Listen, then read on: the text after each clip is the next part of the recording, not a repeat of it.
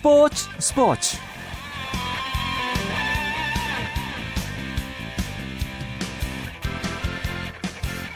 안녕하십니까 토요일의 스포츠 스포츠 아나운서 이영호입니다 프로야구 각 구단이 내년 시즌을 앞두고 팀 정비가 한창입니다. 아, 특히 외국인 거푸들의 합류로 홈런 경쟁이 아주 뜨거워질 것으로 보이고 있는데요. 각 구단의 외국인 거포 영입 현황과 또 내년 시즌 전망 잠시 후 야구 소식 시간에 자세하게 전해드리겠습니다. 토요일에 함께하는 스포츠 스포츠 먼저 프로 배구 소식으로 출발하겠습니다. 마이데일리의 강산 기자 연결돼 있습니다. 강 기자 안녕하십니까? 예 안녕하세요. 네 프로 배구는 남자부 경기는 현대캐피탈과 우리카드의 경기가 있었네요. 현대캐피탈이 이겼네요. 예, 현대캐피탈이 요즘 상승세입니다. 어느새 4연승인데요. 네. 오늘 천안 유관순 체육관에서 열린 우리카드와의 홈 경기에서도 세트 스코어 3대 1로 역전승을 거두고 단독 2위를 지켰습니다. 네, 2위 자리를 계속 지켜냈고요. 어, 1세트는 우리 카드가 가볍게 따냈는데 어, 왜 이렇게 처음엔 또 이렇게 났을까요? 점수가요? 예, 우리 카드는 1세트를 25대 16으로 손쉽게 따내면서 지난 2라운드 3대 0 완승을 재현하는 듯 했습니다. 네. 하지만 2세트를 접전 끝에 23대 25로 내주면서 이후 완전히 무너지고 말았는데요. 네. 3세트와 4세트에서는 초반부터 큰 점수 차로 끌려가면서 어려운 경기를 할 수밖에 없었고요. 무엇보다 토종 에이스인 최홍석이 9득점, 공격 성공률 34%로 부진했던 게 굉장히 아쉬웠습니다. 연일 80% 이상의 공격 성공률을 자랑했던 센터 신영석이 공격 성공률 40%대 40%에 그친 것도 아쉬웠습니다. 네. 특히 이제 임동규 선수가 그 얼굴에 반창고를 붙이고 나왔다면서요? 그렇습니다. 예. 오늘 임동규 선수의 반창고 투혼이 굉장히 빛나는데요. 예. 지난 러시앤 캐시와의 홈 경기에서 펜스까지 넘어가면서 수비하는 투혼을 선보였는데 그 과정에서 부상을 당했습니다. 예. 뭐 다행히 검진 결과 큰 부상은 아니어서 가슴을 쓸어내렸는데요. 오늘 턱 부위에 반창고를 붙이고 경기를 치르는 모습이 상당히 돋보였습니다. 오늘 성적은 5득점 공격 성공률 80%에 오늘 팀에서 또 가장 많은 41개의 리시브를 책임졌거든요. 예. 특히 1세트 후반부터 투입돼서 팀의 분위기를 바꿨다는 점이 굉장히 좀 수훈 갑으로 오늘 꼽을만 했습니다. 네. 이제 부상이었음에도 불구하고 투입됐다는 건 그만큼 또 소중한 팀에서 소중한 선수란 얘기겠죠. 예, 그렇습니다. 그리고 이제 올 시즌 수비 1위를 달리고 있는 리베로 여오현 선수의 거미줄 수비 이것도 한 몫을 냈어요. 그렇습니다. 여오현은 오늘 팀 내 가장 많은 17개의 디그를 해냈고요. 예. 이 가운데 무려 15개를 정확하게 받아올리면서 팀의 역전승에 일조했습니다. 올 시즌 디그 부문에서 세트당 평균 3.146개로 1위를 달리고 있는 여오현 선수인데요. 이적 후에도 월드 리베로다운 면모를 유감없이 보여주고 있습니다. 네. 자, 현대캐피탈이 오늘 이제 승리를 거두면서 2위를 굳게 지키게 됐는데 어, 선두가 이제 삼성 화재인데 차이가 크게 안 나죠? 그렇습니다. 예. 현대캐피탈은 오늘 승리로 승점 27점을 기록하면서 선두 삼성화재에 2점 차로 따라붙었습니다. 초반 부진을 딛고 선두 다툼에도 가세할 채비를 마쳤다고 볼 수가 있겠습니다. 네. 자, 두 팀은 뭐 워낙 전통의 라이벌이잖아요. 어, 예. 근데 올해는 이제 현대캐피탈이 과연 이 삼성화재를 넘어설 수 있을까? 이것도 관심사인데 어떻게 보십니까? 예, 가능성은 충분합니다. 예. 현대캐피탈은 아가메즈의 뒤를 받쳐줄 공격수 문성민이 복귀 준비를 하고 있고요. 올스타 브레이크가 끝나면 본격적으로 팀에 합류할 것으로 보이는데요. 그렇게 되면 아가메즈의 의존도가 조금 줄어들고 다양한 공격 루트 활용이 가능해집니다. 여기에 삼성화재는 박철우 선수가 손가락 탈골로 최소 2월까지 경기에 나오기가 쉽지가 않은데요. 네. 남은 기간에도 지금처럼 현대캐피탈이 집중력 있는 모습을 보여준다면 승수 쌓기에 한층 더 탄력을 받을 수 있을 것으로 보여집니다. 네. 문성민 선수가 가세하면 현대캐피탈은 더 강해지겠네요. 예. 자, 그리고 여자부 경기도 열렸죠?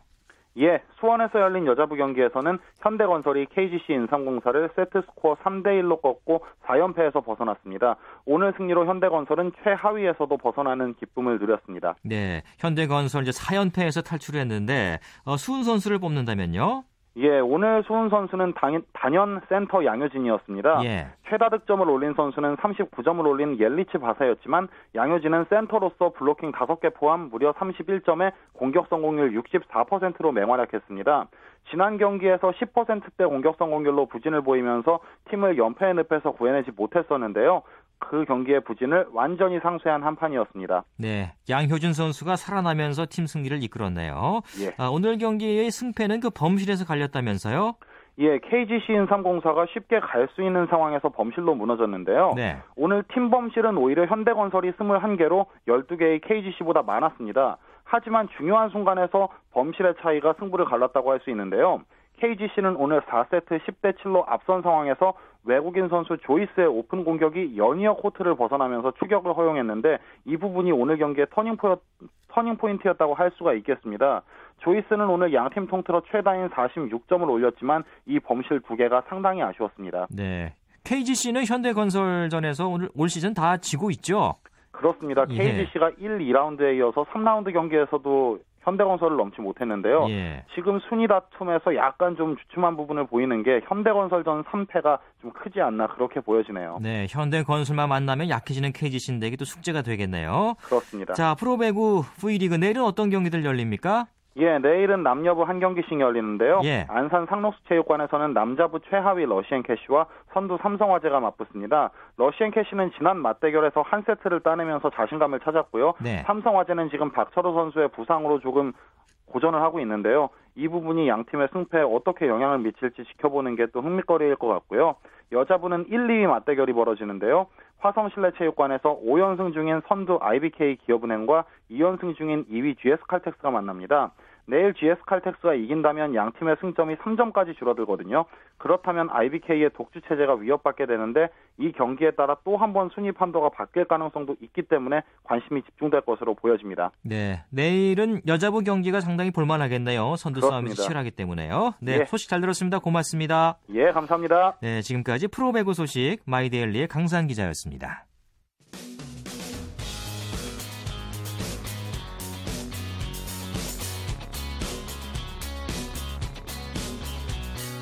따뜻한 비판이 있습니다.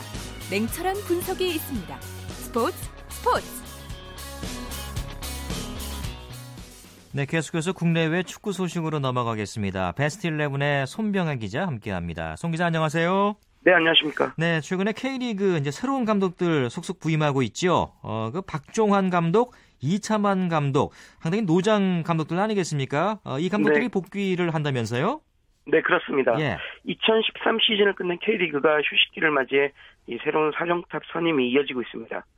김호곤 감독을 대신해 조민국 감독을 내정한 선정한 울산현대를 비롯해서 적잖은 팀이 새로운 감독들을 등장시키고 있습니다. 네. 최근에는 경남FC가 페트코비치 감독을 내보내고 이차만 감독을 선임했고요. 시민구단으로 새롭게 태어나는 성남FC는 안익수 감독 대신 박종환 감독을 내정한 것으로 알려졌습니다. 예. 이 특이할 만한 점은 이차만 감독의 경우 올해 63살, 박종환 감독은 75살의 고령이라는 점인데요.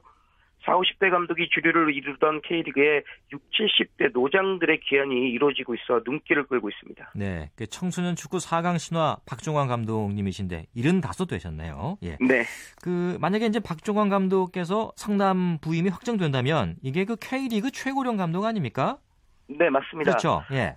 예, 이 1938년생인 박종환 감독은 올해 만으로 75세의 정말 고령인 지도자입니다. 네. 네, 경남을 지휘하게 된 이차만 감독도 환갑을 넘긴 고령인데 네. 박종환 감독이 이차만 감독보다 무려 12살이나 많습니다. 이는 현재 K리그 클래식 감독 중 최연소자인 조진호 대전 시티즌 감독 대행보다 무려 35살이나 많은 그런 나이입니다. 이에 일각에서는 고령, 고령으로 인해 현대 축구 흐름에 동떨어지지 않을까 우려하고 있는 게 좀 사실인데요. 예. 또 다른 편에서는 상단팀을 맡아 조련하는데 일가견이 있는 박종환 감독이 시민구단으로 전환하게 된 성남의 적격이라고 말하고 있습니다. 예, 어쨌든 박종환 감독의 부임은 점점 젊어지던 이 K리그 감독 선임 흐름에 좀 색다른 충격을 던져줄 것으로 보이는데요. 네. 과연 노장의 기한이 어떤 결실을 맺게 될지 주목됩니다. 네, 뭐 잘만 또 이루어진다면 좋은 사례가 될 수도 있겠네요. 저 맞습니다. 지켜봐야겠습니다. 예. 자, 박종환 감독이 성남으로 부임하게 되면 이제 대부분 팀 감독 교체가 완료가 되는 건데 그 다음 시즌에 2부 리그에 속하게 된 팀 중에서 이제 강원 FC만 아직 소식이 없어요. 네.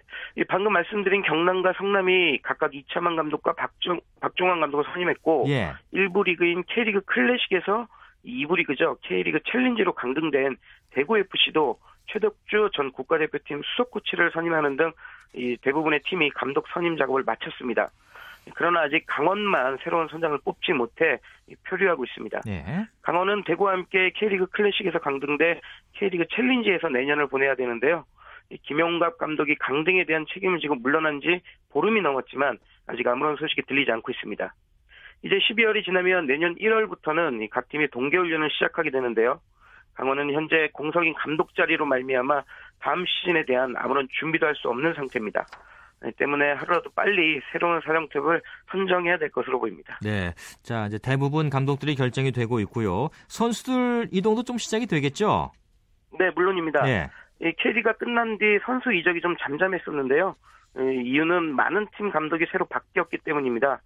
보통 시즌이 끝나고 감독이 바뀌면 그 다음 선수들의 이적이 시작되는데 올해는 보통 때보다 많은 사령탑 교체가 있었기 때문에 선수들 이적이 조금 뒤로 밀렸습니다. 네. 하지만 이제 감독들이 대부분 교체된 만큼 곧 선수들 이적이 러쉬를 이룰 것으로 보이는데요. 인천 유나이티드 소속의 한교원 선수 등 벌써 몇몇 선수들의 이름이 수면 위로 떠올랐습니다. 올해는 각 구단의 재정 여건이 좋지 않아 대형 선수들의 이적은 많지 않을 것으로 보이는데 네. 대신 이 숫자가 숫자적인 측면에서 좀 많은 선수들이 이적하면서 다음 시즌 리그 판도가 좀 변할 것으로 예상됩니다. 네. 자, 유럽 축구 소식 들어보겠습니다. 아, 유럽의 빅리그들 아, 이번 주말 펼쳐지는 경기를 끝으로 해서 전반기를 뭐 상당 부분 또 마감하게 된다면서요?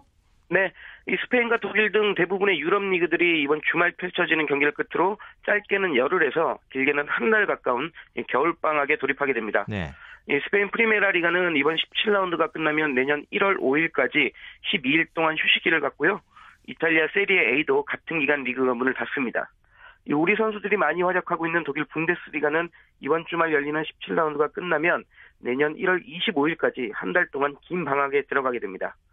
박지성 선수가 뛰고 있는 네덜란드 에레디비지에는 내년 1월 18일 리그가 재개되기 전까지 약 3주가량의 그런 휴식기에 돌입합니다. 네, 잉글랜드 리그를 제외하고 대부분 이제 전반기를 마감하게 되는데 우리 선수들 이제 이번 주말 경기가 전반기 마감 경기가 되겠네요.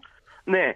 이 박지성, 손흥민 등 네덜란드와 독일에서 활약 중인 우리 선수들은 이 방학 전 마지막 경기를 이번 주말에 치릅니다. 네. 먼저 박지성 선수가 속한 PSV 에인트호버는 우리 시간으로 월요일 새벽 밤 12시 30분 댄 허그를 상대로 경기를 치르고요. 독일 분데스리가 레버쿠젠에서 활약 중인 손흥민 선수는 오늘 밤 11시 30분 베르더 브레멘과 일전을 치릅니다. 이 마인츠 소속의 박주호 선수 경기도 같은 시간 함부르크를 상대로 열리고 마지막으로 구자철 선수가 속한 볼프스부르크의 경기는 일요일인 내일 밤 11시 30분 묀헨글라트바흐전으로 이어집니다. 네, 우리 선수들 골 소식을 좀 기대를 해보겠고요. 그 잉글랜드 리그는 이번에 이제 더 혹독한 경기 일정이 남아 있다면서요? 맞습니다. 네. 잉글랜드는 이번 주말이 지난 뒤에도 연말까지 정말 빡빡한 일정을 소화해야, 소화해야 합니다. 이는 잉글랜드를 비롯한 영연방 4개국이 크리스마스 다음 날을 박싱데이라고 이름 붙여 공휴일로 지정하고 있기 음, 때문인데요. 음, 그렇죠. 축구를 좋아하는 국민들을 위해 크리스마스 다음 날인 박싱데이부터 연말까지 거의 매일 축구 경기가 열리게 하고 있습니다.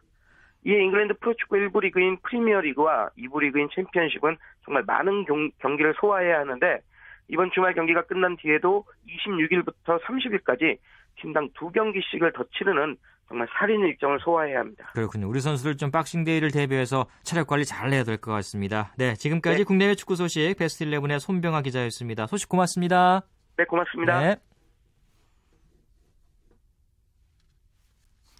네, 계속해서 겨울 스포츠의 꽃 프로농구 소식으로 넘어가겠습니다. 월간 점프볼의 손대범 기자 연결합니다. 안녕하십니까? 네, 안녕하세요. 자, 내일 올스타전이 있고요. 남자 프로농구는 그래서 경기를 이제 잠시 쉬었고 오늘 그 여자 프로농구 경기만 있었죠?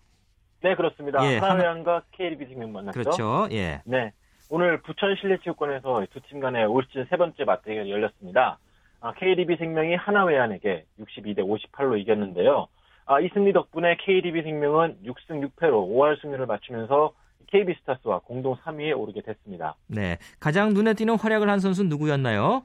네, 오늘 경기는 이 KDB 생명의 켈리 케인 선수가 가장 돋보였습니다. 이 켈리 케인 선수는 이 198cm로 WKBL 외국 선수 중에는 가장 큰 선수인데요. 오늘 18득점과 9리바운드를 기록하면서 경기를 잘 풀어갔습니다. 아, 덕분에 골밑에 우위를 잡은 KDB 생명이 초반부터 리드를 잡아가면서 점수 잘 벌렸는데요. 덕분에 이경은과 강영숙 등 국내 선수 역시 수월하게 활약을 하면서 팀 승리를 이끌었습니다. 네. 자, 그리고 어, 내일이죠. 남자 프로농구 올스타전이 열리는데 오늘 선수와 팬들이 미리 만났다면서요? 네, 올스타전을 하루 앞두고 올스타 선수들이 서울 시내를 누, 누볐습니다. 예. 아, 무빙 올스타라는 행사를 가졌는데요. 이 팬들과 인사를 나누면서 올스타전 초대도 하고요. 또 가, 다양한 이벤트를 펼쳤습니다. 오늘 주전 베스트 5에 초대된 선수들이 이 행사의 주인공이었는데요. 네. 강남과 합정 그리고 신부림 등에서 팬들을 만나서 뭐 질문과 답변도 주고받고 또 댄스 타임도 갖고 다채로운 이벤트를 가졌습니다. 아, 생각 외로 많은 팬들이 참가한 덕분에 분위기도 아주 훈훈했는데요. 네. 이 분위기가 내일 올스타전에서도 이어지길 기대하고 있습니다. 네. 특히 이제 그 중에서도 그 김종규 선수가 아주 인기가 좋았다면서요. 네, 그렇습니다. 예. 요즘 대세가 아닌가 싶은데요. 예, 예. 아, 뭐, 왜 이렇게 잘생겼냐는 질문도 나왔었고요. 아, 예. 팬들이 좀 안아달라는 부탁까지 하는 등 인기를 요구. 좀 실감할 수 있었습니다. 예. 이 내일 김종규 선수가 덩크슛 콘테스트에서 나오는데요. 이 벌써부터 많은 팬들이 김종규 선수의 쇼타임을 기대하고 있습니다. 네, 뭐 올 시즌 가장 그 핫한 신인 아니겠습니까? 김종규 네, 선수. 그렇죠. 예. 자, 그 내일 이제 프로농구 올스타전 열리게 되는데 매직 팀, 드림 팀 이렇게 구성이 됐어요. 네, 올스타전은 이제 매직팀과 드림팀으로 구성이 되는데요. 예. 매직팀에는 SK와 KCC, 삼성, 인삼공사, 전자랜드가 나오고요. 문경원 감독과 추승균 코치, 이상민 코치가 한 팀을 이루게 됐습니다. 이 베스트 5에는 김민구와 김선영, 그리고 장민국과 오세근, 포엘 선수가 선발이 됐습니다.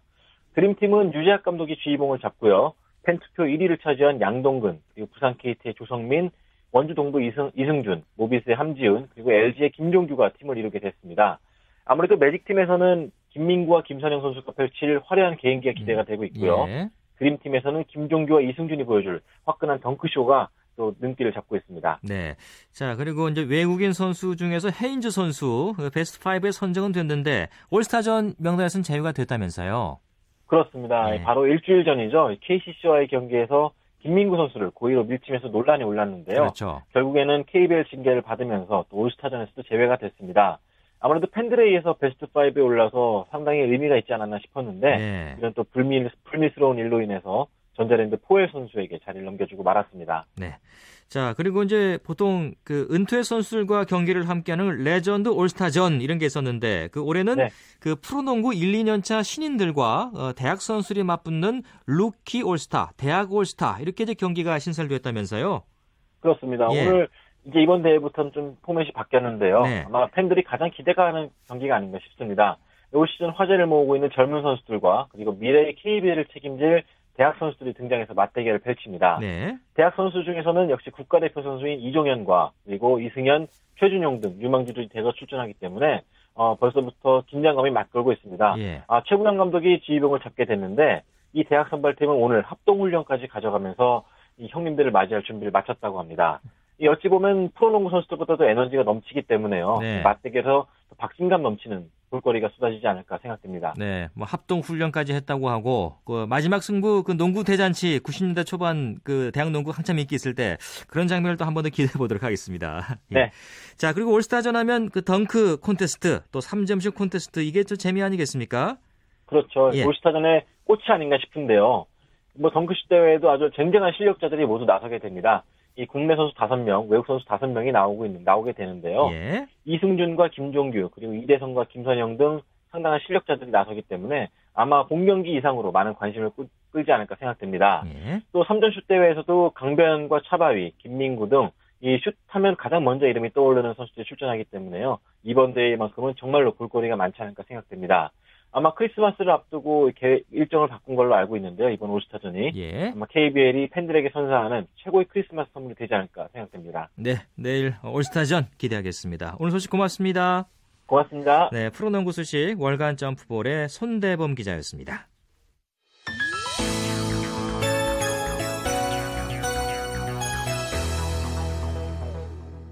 자, 아, 장미란 재단은요 2012년에 비인기 종목의 활성화와 비인기 스포츠 꿈나무 육성 등을 목적으로 설립이 되었습니다. 예, 그렇습니다. 자, 이번 시간에는요, 올해 2013년. 네, 제가 나와 있는 곳은 서울 여의도에 있는 63 컨벤션 센터인데요. 지금 여기서 재단법인 장미란 재단이 장미들의 이야기라는 송년의 밤 행사를 하고 있습니다. 많은 분들이 오셔서 이 송년의 밤을 즐기고 있는데요. 과연 어떤 행사인지 그 현장 지금부터 함께 하시죠. 전 장미란 재단의 박 지훈 대리입니다. 저희 재단 2012년도에 처음 발족을 했는데 이제 13년도부터 본격적인 사업을 시작했어요. 찾아가는 스포츠 멘토링 교실, 그리고 스포츠 멘토링 캠프, 그리고 찾아가는 운동회 등 많은 사업을 했는데 저희가 했던 것들 그리고 멘토, 멘티들 여러 가지 후원해 주신 분들 다 같이 이렇게 모셔서 나누는 자리였고요. 그런 2014년도의 사업에 대해서 잠깐 소개하는 시간 그런 시간들을 이번 송년회 밤 때 계획을 했습니다. 자, 첫 번째 멘티, 송파 보성고 1학년의 유도 종목의 조춘희 선수입니다. 네, 올라와 네, 주시고요. 자리로 나와주시기 바랍니다. 네, 두 번째 멘티 바람 바이오고 3학년 펜싱 종목의 홍현근 선수 올라와 주세요. 저는 부산에너지과학고등학교에서 역도를 하고 있는 3학년 김대우라고 합니다. 제가 전국체전 시합을 잘 못하고 나서 운동 그만두려고도 생각을 했었고 이제 그렇게 됐는데 때마침 멘토 선생님들과 이제 좋은 멘티 친구들을 만나서 이제 추억도 쌓고 많은 얘기를 해가면서 이제 많은 힘이 돼서 이제 생각을 바꿔먹게 됐어요. 나도 열심히 해서 이제 다음에는 멘티가 아닌 멘토로 나오자. 음. 앞으로의 꿈은 이제 제가 한국 체대를 가기로 했어요. 큰 선수 가 돼서 이제 아시안 게임이나 세계 선수권 시합이나 올림픽 나가보는 게 일단 꿈이에요. 저는 강원체고에서 역도를 하고 있는 김지혜라고 합니다. 지켜봐 주는 분들 계시니까 좋은 것 같아요. 앞으로 어떻게 운동을 하고 그런 각오가 있잖아요. 열심히 해서 국가대표가 되는 게 화이팅. 장미란 재단 멘토링 사업에 흔쾌히 동참해주신 대한민국 스포츠 선수들로 구성된 스페셜 멘토 그룹을 소개해 올리도록 하겠습니다. 멘토 그룹에 동참해주신 선수는 모두 14개 종목에 37명으로 구성되어 있습니다. 첫 번째는요? 자, 첫 번째 K팀 멘토는 육상 종목의 여호수아 선수입니다. 앞으로 나와주세요. 예, 아. 자, 두 번째 KT 멘토는요? 국가대표 유도 선수 안정환입니다. 멘토가 되기에 정말 내가 합당한가라고 생각했을 때 정말 어, 나를 멘토로? 정말 이런 의구심이 좀 들었어요. 사실 처음에는. 그런데 이제 애들을 만나면서 경험에서 나오는 말도 해주고 애들에게 격려를 해주면서 애들이 너무 좋아를 하더라고요. 정말 거기서 또 애들도 도전을 받고 열심히 하려고 하는 모습 보니까 그 모습을 보고 또 저도 배우게 되고 저도 더 열심히 해야 되겠다는 느낌도 들고 시간이 지나서 그 친구들이 훌륭한 사람이 되어서 그 정말 자기가 받았던 사랑들을 많이 나눠줄 수 있었으면 좋겠어요. 플레잉 코치를 하고 있는 양구 선수 윤미진입니다. 찾아가는 멘토라고요. 이제 가서 이제 운동회도 하면서 서로 몸 부딪히면서 이제 그런 사업도 하고 같이 여행도 가서 좋은 추억도 만들어 만들고 시간 되는 한 참여를 하고 있어요. 이제 선수들도 청소년이다 보면 뭐도 하고 싶고 뭐도 하고 싶고 그런 그런 심정인 거예요. 그래서 저희가 선수 시절 때 어떻게 훈련을 했고 이런 것만 얘기를 해줘도 선수들 많이 느끼고 또 이렇게 해서 성공을 했으니까 이제 그 길을 알려주는 거잖아요. 그래서 좀 더 빠르게 갈 수 있지 않을까라는 생각을 많이 하게 되죠. 2014 소녀의 밤의 최고의 멘토 선수는 펜싱의 최병철 선수입니다. 예, 올라와주십시오. 최병철 선수 앞으로 나와주시기 바랍니다. 예. 저 같은 경우는 제가 운동하기 바빴거든요. 항상 최고를 향해서만 운동을 하다 보니까 앞만 보고 운동을 한 거죠. 근데 이제 어린 친구들을 만나면서 열심히 하는 거 보면은 저도 한번 이제 반성하고 되새겨보고 뭐 그랬던 적이 있는 것 같아요. 이제 앞으로 스포츠계를 이끌어 나갈 꿈나무들이기 때문에 우리 최병철 선수가 한마디 뭐 조언이나 격려의 얘기 뭐 해주시면 좋을 것 같거든요. 긍정적으로 생각을 해서 나는 잘할 수 있다, 잘할 수 있다 이러면서 이제 자기 가 하고 있는 일에 하루하루 최선을 다하면은 뭐 아시안 게임이나 올림픽에서 좋은 결과가 있지 않을까 열심히 하길 바라겠습니다. 아, 정말 멘티로서 성실히 훈련에 임하고 성장하고 있는 우리 선수에게 이 상을 시상하도록, 시상하도록 하겠습니다. 예. 어, 신철원고등학교의 박의도 선수입니다. 나와주십시오. 박인호 선수 앞으로 나와주세요. 예. 기분이 너무너무 좋고요. 멘토님들이랑 여행을 갔다 왔거든요. 그러면서 같이 운동하면서 힘든 점과 그걸 어떻게 극복해야 되는 건가 얘기하면서 궁금한 정도 멘토님들에게 물어보고 느끼게 된 것 같아요. 근데 그 이후에 한 달 뒤에 시합이 있었는데요. 네, 열심히 해가지고 전국 종별 선수권대회에서 2등을 했습니다. 국가대표 최우수 선발전 나가지고 메달 따가지고 멘토님들이 있는 태릉 선수촌 가가지고 같이 운동하고 싶습니다. 와 기대하고 있을게요. 네. 이렇게 무한한 가능성이 있는 스포츠 꿈나무들이 잘 자랄 수 있도록 많은 분들의 도움과 역할이 필요하지 않을까 싶습니다. 지금까지 장미란 재단의 송년의 밤 행사 함께 했고요. 저는 정수진이었습니다.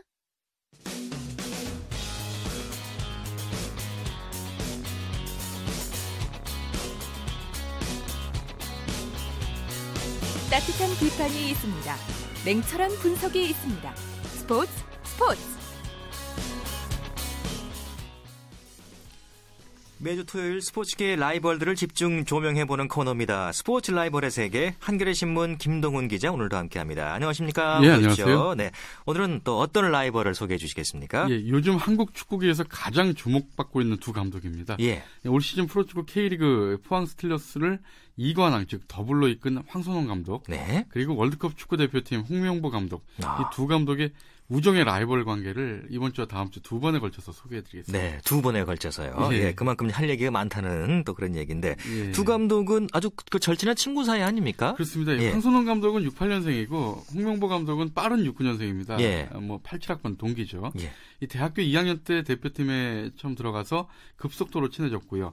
이 황선홍 감독이 독일에 있을 때는 홍명보 감독이 보고 싶어서 뭐 밤잠도 설치고 헤어질 때는 아, 울기까지 했다고 그 합니다. 정도로 예. 예, 또 홍명보 감독은 미국 프로축구 LA 갤럭시 시절에 황선홍 선수의 그 등번호 18번을 달고 뛸 정도로 아. 진한 우정을 나누고 또 있습니다. 그런 의미가 있었네요. 예, 예. 두 감독은 대표팀에서 15년이나 한국을 대표하는 공격수와 수비수로 활약하면서 이름의 이니셜 앞글자를 따서 예. HH 라인 이렇게 아. 일명적 홍홍 예. 황홍 라인이군요. 예. 예. 두 감독은 뭐 예. 통화도 자주 하고 문자도 자주 하면서 또 요즘에는 월드컵 대표팀에 소속된 포항 선수들에 대해서 이 홍명보 감독이 황선홍 감독한테 여러 가지 자문을 구하고 있다고 합니다. 아하, 그렇군요.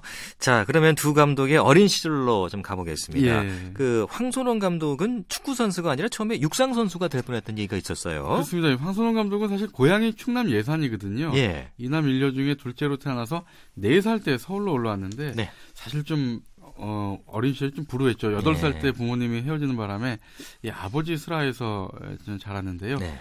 이 초등학교 1학년 때 그래서 이제 다시 충남 예산으로 내려갔다가 아, 고향으로. 예, 예. 초등학교 4학년 때 경기도 구리 양정초등학교로 전학을 했는데 예. 이 학교에서 해마다 교내 1000m 달리기 대회가 전통이라 그래요. 예. 근데 여기서 4학년이 전교 1등을 그러니까 4학년생이 전교 1등을 한게 처음이라고 아, 형들을 다 제치고 그렇습니다. 예. 그래서 이제 곧바로 육상부에 차출이 됐고요. 데려가죠. 예, 그래서 소년체전 경기도 대표 선발전에 나갔는데 어허, 예.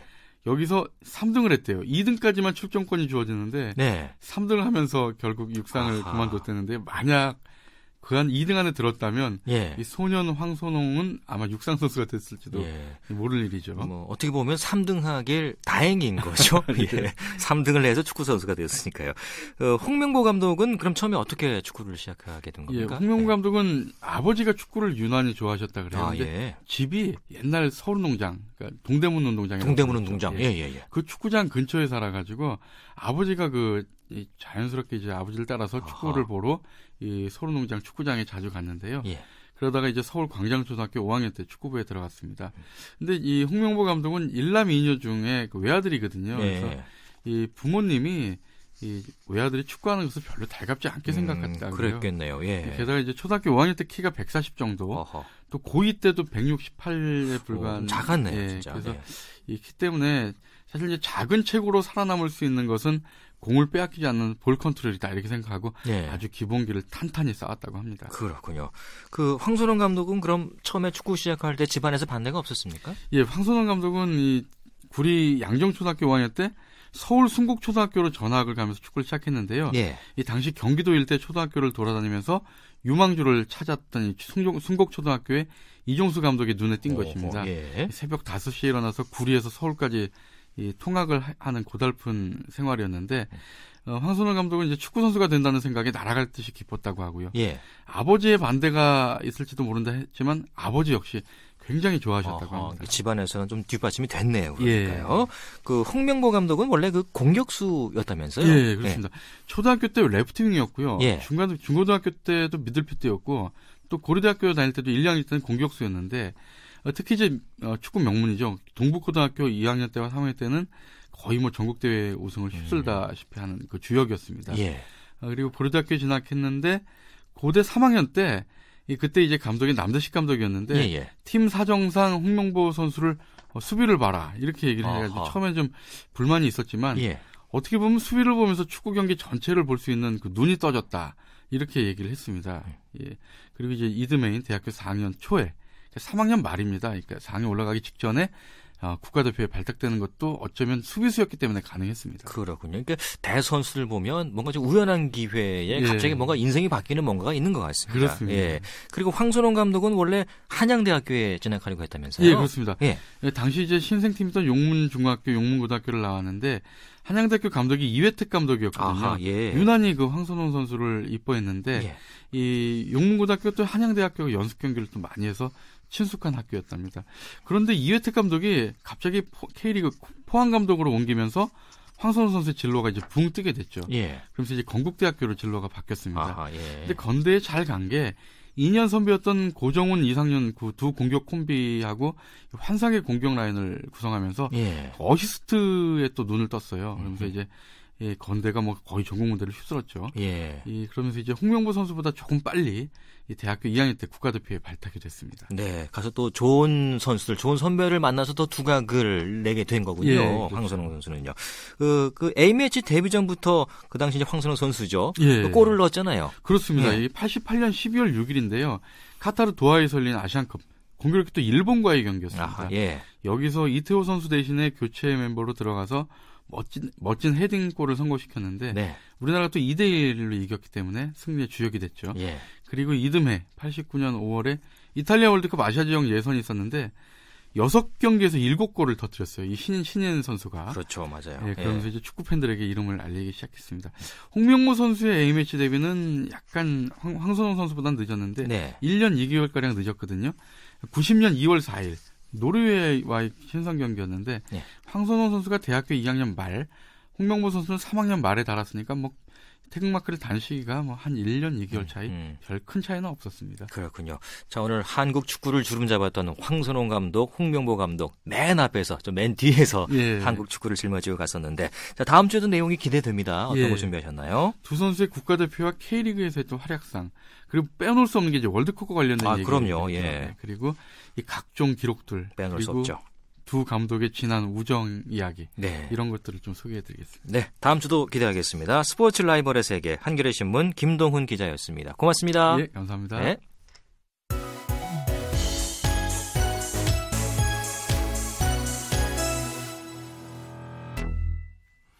네, 이어서 국내외 야구 소식 살펴봅니다. 스포츠 서울의 장강훈 기자 연결합니다. 안녕하세요. 안녕하십니까. 네, 요즘 관심사는 역시 추신수 선수의 거취인데 아직 이제 결정이 되지는 않았고요. 이추 네. 선수의 가치를 입증하는 그런 기사가 또 나왔네요. 네, 메이저리그에 지금 남아있는 마지막 1억 달러의 사나이 추신수에 대한 거취를 놓고 현지 언론에서도 굉장히 주목을 하고 있는데 네. 오늘은 그 스포츠 전문 매체 ESPN에서 추신수 선수가 출루 능력이 굉장히 뛰어나기 때문에 이런 유형의 선수들은 나이가 들어도 이 실력이 떨어지지 않는다라는 이야기를 해서 굉장히 좀 눈길을 끌었습니다. 그래서 뭐 메이저리그 팀이 추신수에게 장기 계약을 제시하는 게 가치 있는 이유 중에 하나로 이 추신수 선수가 투 스트라이크 이후에 굉장히 강한 타격을 하고 있고 타석마다 4개 이상의 공을 본다는 점. 그래서 나이가 들어서 외야수로서의 가치가 좀 떨어지더라도 1루수나 지명타자로 활용할 수 있기 때문에 7, 8년 이상의 장기 계약하는 것이 오히려 팀 입장에서는 도움이 된다라는 분석을 내놔서 눈길을 끌었습니다. 네, 출루 능력이 있는 선수가 훌륭한 선수다. 그 영화 머니볼에 보면 그런 내용이 또 나오지요. 예. 네, 그렇죠. 그 추신수 선수의 그 뉴욕 양키스 행 좀 꺼졌는 줄 알았는데 불씨가 좀 살아있다. 이런 내용도 들어있어요.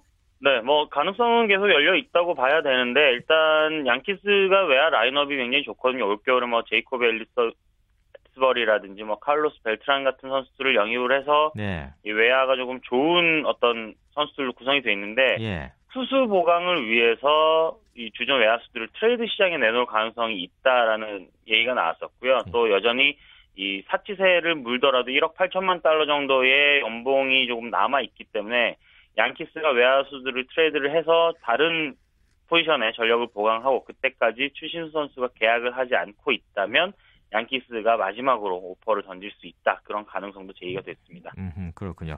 자, 이제 어디로 갈지 이제 궁금해지는데 텍사스 레인저스의 문제점을 해결해 줄 수 있는 선수다. 이런 보도도 있어요. 네, 어, 가장 유력한 행선지 중에 하나로 이 텍사스가 꾸준히 제기가 됐었는데 지금 이 구단과 추신수 선수 에이전트 스캇 보라스가 눈치 싸움을 굉장히 치열하게 펼치고 있는 모양새인데요. 네. 오늘은 텍사스 지역 언론에서 추신수를 영입을 해야만 한다라는 그 목소리를 내놔서 좀 눈길을 끌었는데요. 일단 올겨울 텍사스는 팀의 주전 마무리 투수와 좌익수, 이루수가 각각 팀을 떠났고 어, 우익수로 출장했던 넬슨 크루즈라는 선수가 있었는데 이 선수도 팀을 떠날 가능성이 좀 제기가 됐습니다. 그렇기 때문에 전력 약화가 조금 불보듯 뻔하다 그런 분석이고 네. 강력한 중심 타선을 가지고 있지만 상위 타선의 활약이 조금 미비하다. 그리고 외야 수비가 좀 불안하다. 그렇다면 이 두 가지를 동시에 충족시켜줄 수 있는 유일한 선수가 추신수네요. 추신수다라는 게 네, 텍사스를 바라보는 현재 시각입니다. 네. 자, 이제 텍사스 행이 일단 유력해 보이고 뭐 양키스 행도 아직 남아 있고 불시가요. 다른 팀들은 네. 어떻습니까? 일단 뭐 보스턴, 휴스턴, 시애틀 그리고 시카고 컵스 같은 구단들이 윤추신수 선수가 갈 수 있는 팀으로 거론이 되는데 보스턴은 돈이 좀 없다 그래요. 그래서 조금 어렵다라는 얘기가 나오고 휴스턴과 시애틀 그리고 시카고 컵스가 올겨울 1억 달러 이상을 투자할 수 있는 구단으로 꼽히는데 일단은 추신 선수, 선수가 이 우승에 건- 근접해 있는 팀 혹은 뭐 한인이 많은 교민들이 많은 구- 지역을 가고 싶다라는 이야기를 했기 때문에 예. 글쎄요, 협상을 어떻게 할지 모르겠지만 다른 팀으로 갈 가능성도 있고 만약에 다른 팀으로 간다면 7년이 아닌 8년 이상의 계약, 장기 계약을 하고 갈 가능성이 굉장히 높습니다. 네. 일단 1억 달러 이상은 있어야지 좀 주신 선수를 데려갈 수 있겠네요. 무조건요. 그렇죠. 예. 자, 국내 야구 소식도 좀 보겠습니다. 그 야구 랭킹, 세계 랭킹이죠. 이게 나왔는데 네, 계단 추락했다면서요? 네, 국제야구연맹이 오늘 홈페이지를 통해서 세계 야구 랭킹을 발표를 했는데 우리나라는 315.98점을 받아서 8위로 4계단 하락을 했습니다.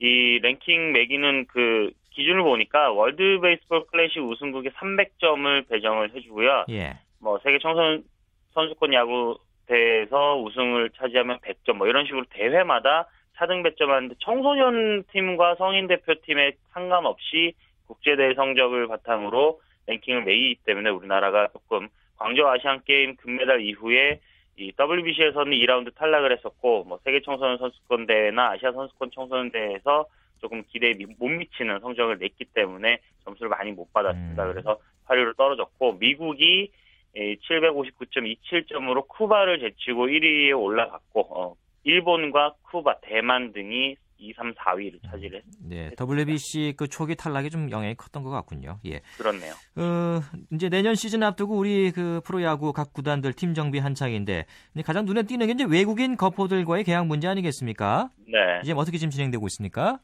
아, 일단 뭐 SK 같은 경우에는 지금 루크 스캇이라는 어, 올해까지 메이저리그에 뛰었던 선수를 영입을 했고 예. 뭐 아시다시피 두산이나 NC의 외국인 타자로 입단한 선수들도 메이저리그에서 화려한 경력을 뽐냈던 선수들이라서 이 선수들에 대한 어떤 기대치가 굉장히 높아지고 특히나 각 팀이 좀 홈런 타자를 영입하기 위한 그 노력을 굉장히 많이 하고 있거든요. 예. 30만 달러라는 아주 싼 가격에 외국인 선수를 데려올 수 있, 다 그런 능력을 좀 과시하는 게 아닌가라는 생각이 들 정도인데 이 메이저리그에서 잔뼈가 굵은 선수들이 왔기 때문에 외국인 타자들뿐만 아니라 국내 타자들과의 그 타격 네. 경쟁, 특히 홈런과 타점 쪽에 경쟁이 굉장히 치열해질 것으로 예상이 예, 됩니다. 알겠습니다. 내년 어, 아주 홈런 경쟁이 치열할 것 같으네요. 네, 오늘 소식 고맙습니다. 네, 고맙습니다. 네, 국내외 야구 소식 스포츠 서울의 장강훈 기자와 함께했습니다. 자, 스포츠 스포츠 오늘 준비한 소식은 여기까지고요. 내일도 풍성한 소식으로 다시 인사드리겠습니다. 지금까지 스포츠 스포츠 아나운서 이영호였습니다.